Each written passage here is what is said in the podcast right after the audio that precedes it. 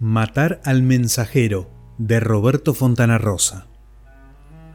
Según Aristágoras de Tesalia, la costumbre de matar al mensajero que traía malas noticias data del siglo VIII a.C., cuando Régulo ordena lapidar al correo que le informa que Santipo, su carnero predilecto, ha caído por un despeñadero haciéndose pedazos. La historia recoge más tarde los avatares de Sebo de Agrigento, un joven espartano que debe notificar al monarca Cayo Sempronio que sus tropas han sido exterminadas en la batalla de Salamina. Esparta ya estaba en decadencia, pero conservaba aún vestigios de anteriores grandezas. Cayo Sempronio, hijo de Argólida y Sempronio I el adulto, nieto de Terencio Emilio, hermano de Trasimeno y Pánfilo de Ilota, sobrino de Alcibíades y Helenita, amigo cercano de Publio Escipión, cliente asiduo de Cátulo y paciente ocasional del sabio Pisístrato de Rodas, había tenido con su carácter sensible y perceptivo la nueva cultura de su ciudad tradicionalmente guerrera. Muerto su padre, a quien en la intimidad familiar llamaban el cruel, el nuevo monarca no vaciló en dejar de lado las férreas costumbres militares que habían caracterizado al pueblo espartano. Durante su corto gobierno florecieron los cenáculos literarios, los juegos danzantes y los arreglos florales, reemplazando al adiestramiento de combate donde se habían forjado generaciones y generaciones de espartanos. Notificado del cambio a través de trovadores transhumantes que cantaban las glorias de Esparta, la codicia floreció en el espíritu ambicioso de Aníbal, el conquistador de las Galias. Poco tiempo atrás, durante su campaña al Asia Profunda, Aníbal había incorporado los elefantes a sus huestes, con lo que nació una nueva costumbre que habría de imponerse en todo el Peloponeso, el circo. Aníbal ya disponía de cuatro legiones reforzadas con elefantes, dos con osos bailarines y otras dos con perros equilibristas. En el año 324 a.C., Aníbal, con su formidable ejército, cruza el Rubicón e invade las planicies de la Mesopotamia y el valle fértil de Metaponto, amenazando así directamente los dominios de Cayo Sempronio, a quien llamaban ya el Esteta.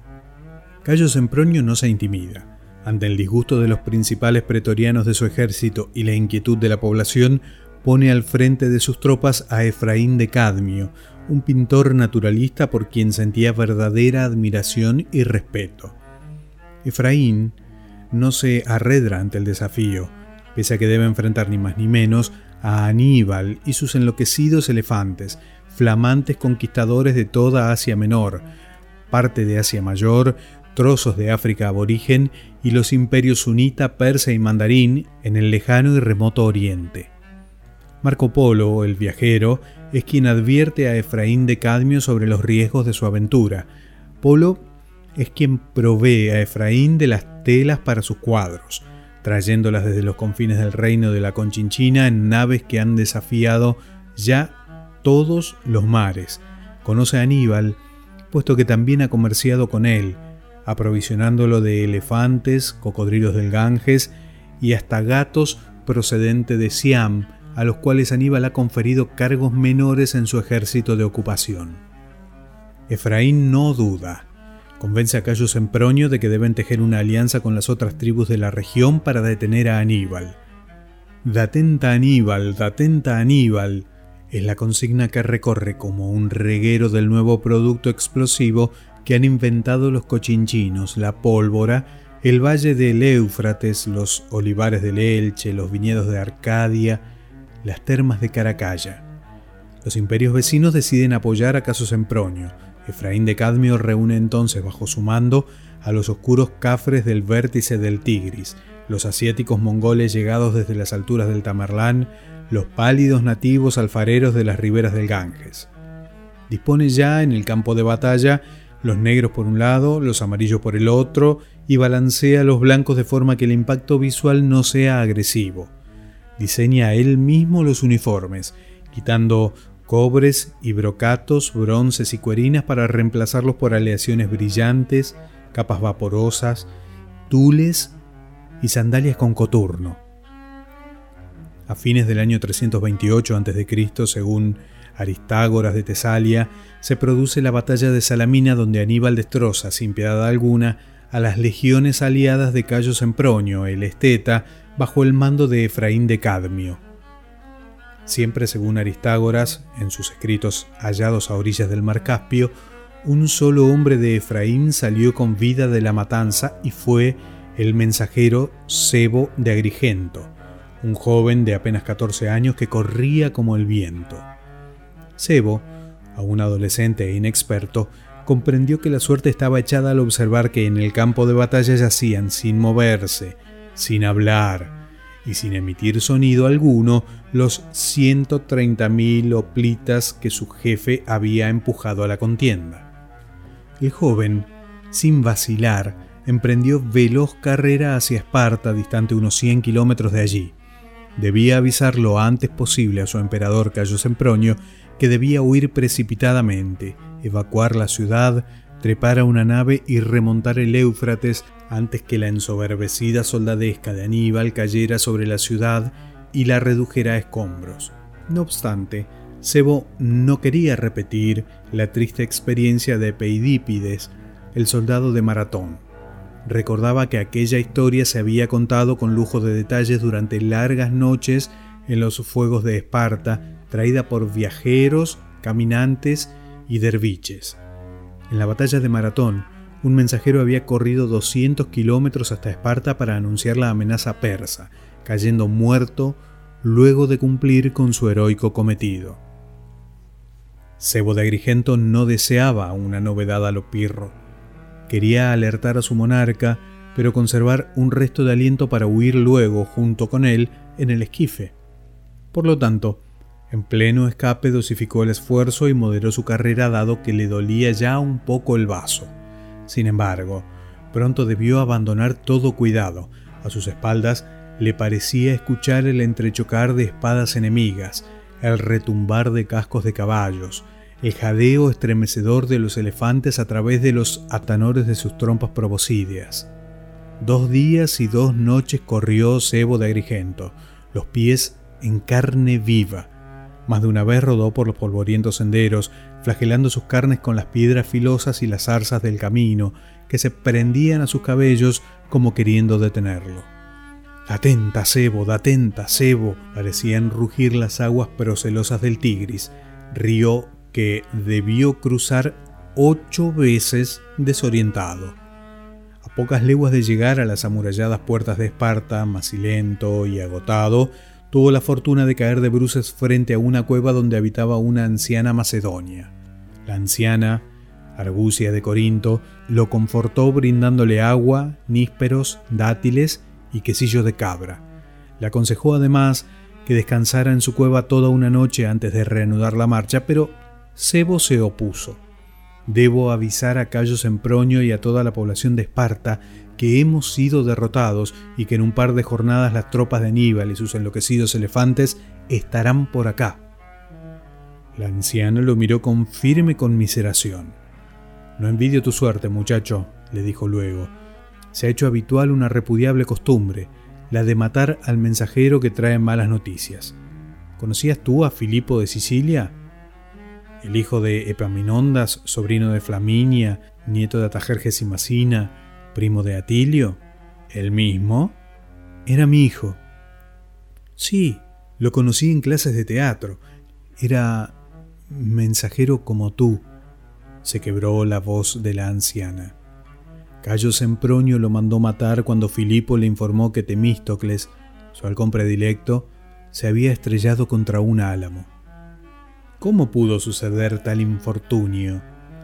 Uno de los cetreros del emperador olvidó quitarle la capucha que cubre la cabeza de los halcones mientras reposan. El ave fue lanzada a volar y se aplastó aparatosamente contra un álamo. Mi hijo relató la escena a Cayo Semproño y éste ordenó que lo lapidaran. Debo irme, cortó la amarga conversación, ansioso Cebo de Agrigento. Reposa en mi cueva esta noche, insistió la anciana. Mañana estarás fresco y vigoroso para difundir la mala nueva. En eso, dos soldados de Cayo Semproño acertaron a pasar por el lugar montados a caballo. Sebo, gritaron reconociendo al muchacho pese a su aspecto desgraciado. ¿Cómo ha terminado la batalla? Bien sabes, valiente Oplita, siguió Sebo, que nadie puede enterarse de una noticia antes que Cayo Semproño. Pero uno de vosotros corra ya, vuele hasta el palacio para advertir al emperador que voy en camino. El otro, que me espere acá, mientras me aseo y me alimento para estar presentable ante los ojos de los sabios. Casi de noche, Sebo de Agrigento hacía su entrada en Esparta, en ancas de la cabalgadura del legionario. Le sorprendió encontrar a toda la población despierta, reunida en las escalinatas del foro, portando antorchas y aguardando las noticias que él debía proclamar. Sebo había sido veloz como el rayo. Si el éxodo comenzaba de inmediato, a nadie encontraría a Aníbal para sacrificar, burlar, escarnecer o esclavizar. En el puerto aguardaba con las velas extendidas el esquife que podría llevar a Cayo Sempronio a buen recaudo. Sebo trepó las escalinatas, jadeando ahora por la emoción y la ansiedad. A sus frágiles 14 años sabía que concitaba la atención de sus conciudadanos, que todo el mundo estaba pendiente de él. Dentro del palacio, Cayo Sempronio había ordenado suspender la orgía. Callaron los timbales, los armuños y los arcandos, y dejaron de danzar las odaliscas. Se hizo un silencio ominoso. Qué buenas nuevas me traes, mensajero, balbuceó Cayo Sempronio tragando saliva. Se había percatado ya del aspecto enclenque de su correo. Cebó elevó su mano derecha. ¡Victoria! rugió. Un estallido de loca algarabía sacudió el palacio alcanzando a la gente que aguardaba en las escalinatas del foro, que comenzó a danzar, saltar y contorsionarse. Fácil victoria, repitió Sebo, su puño en el aire. Cayo Semproño logró hacer callar por un momento a la muchedumbre. Me alarmaste, rió, con tu aspecto menesteroso. Advierto laceraciones, hematomas y escoriaciones en tu cuerpo como si hubieses sido alcanzado por las azagallas y las alabardas del enemigo. Caí mil veces, cedo bajo su mirada, y mil veces me puse de pie para llegar aquí y contar la maravillosa noticia. Por fortuna, di con la cueva de la vieja Argucia, quien me confortó y retempló mi ánimo. Esa noche nadie durmió en la ciudad de Esparta.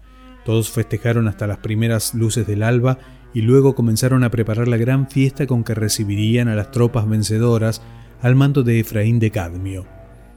De Sebo de Agrigento nada se supo, según cuenta Aristágoras de Tesalia en sus escritos, pero no hallaron jamás su cuerpo, luego de que Esparta fuera reducida a escombros y las legiones de Aníbal esparcieran sal gruesa sobre las ruinas.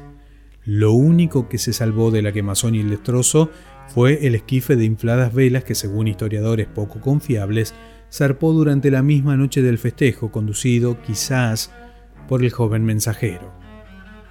Así fue como, con el enojoso hábito de matar al mensajero, nació además la costumbre de la mentira, falsedad moral sobre la cual no había conocimiento hasta ese momento en la historia, o al menos no dan cuenta de ella antes de este episodio ni Aristágoras, ni Demóstenes, ni Epaminondas de Cícico, como tampoco Aurelio el cartaginés en su piedra roseta. Del libro Te digo más y otros cuentos de Roberto Fontana Rosa, Matar al mensajero.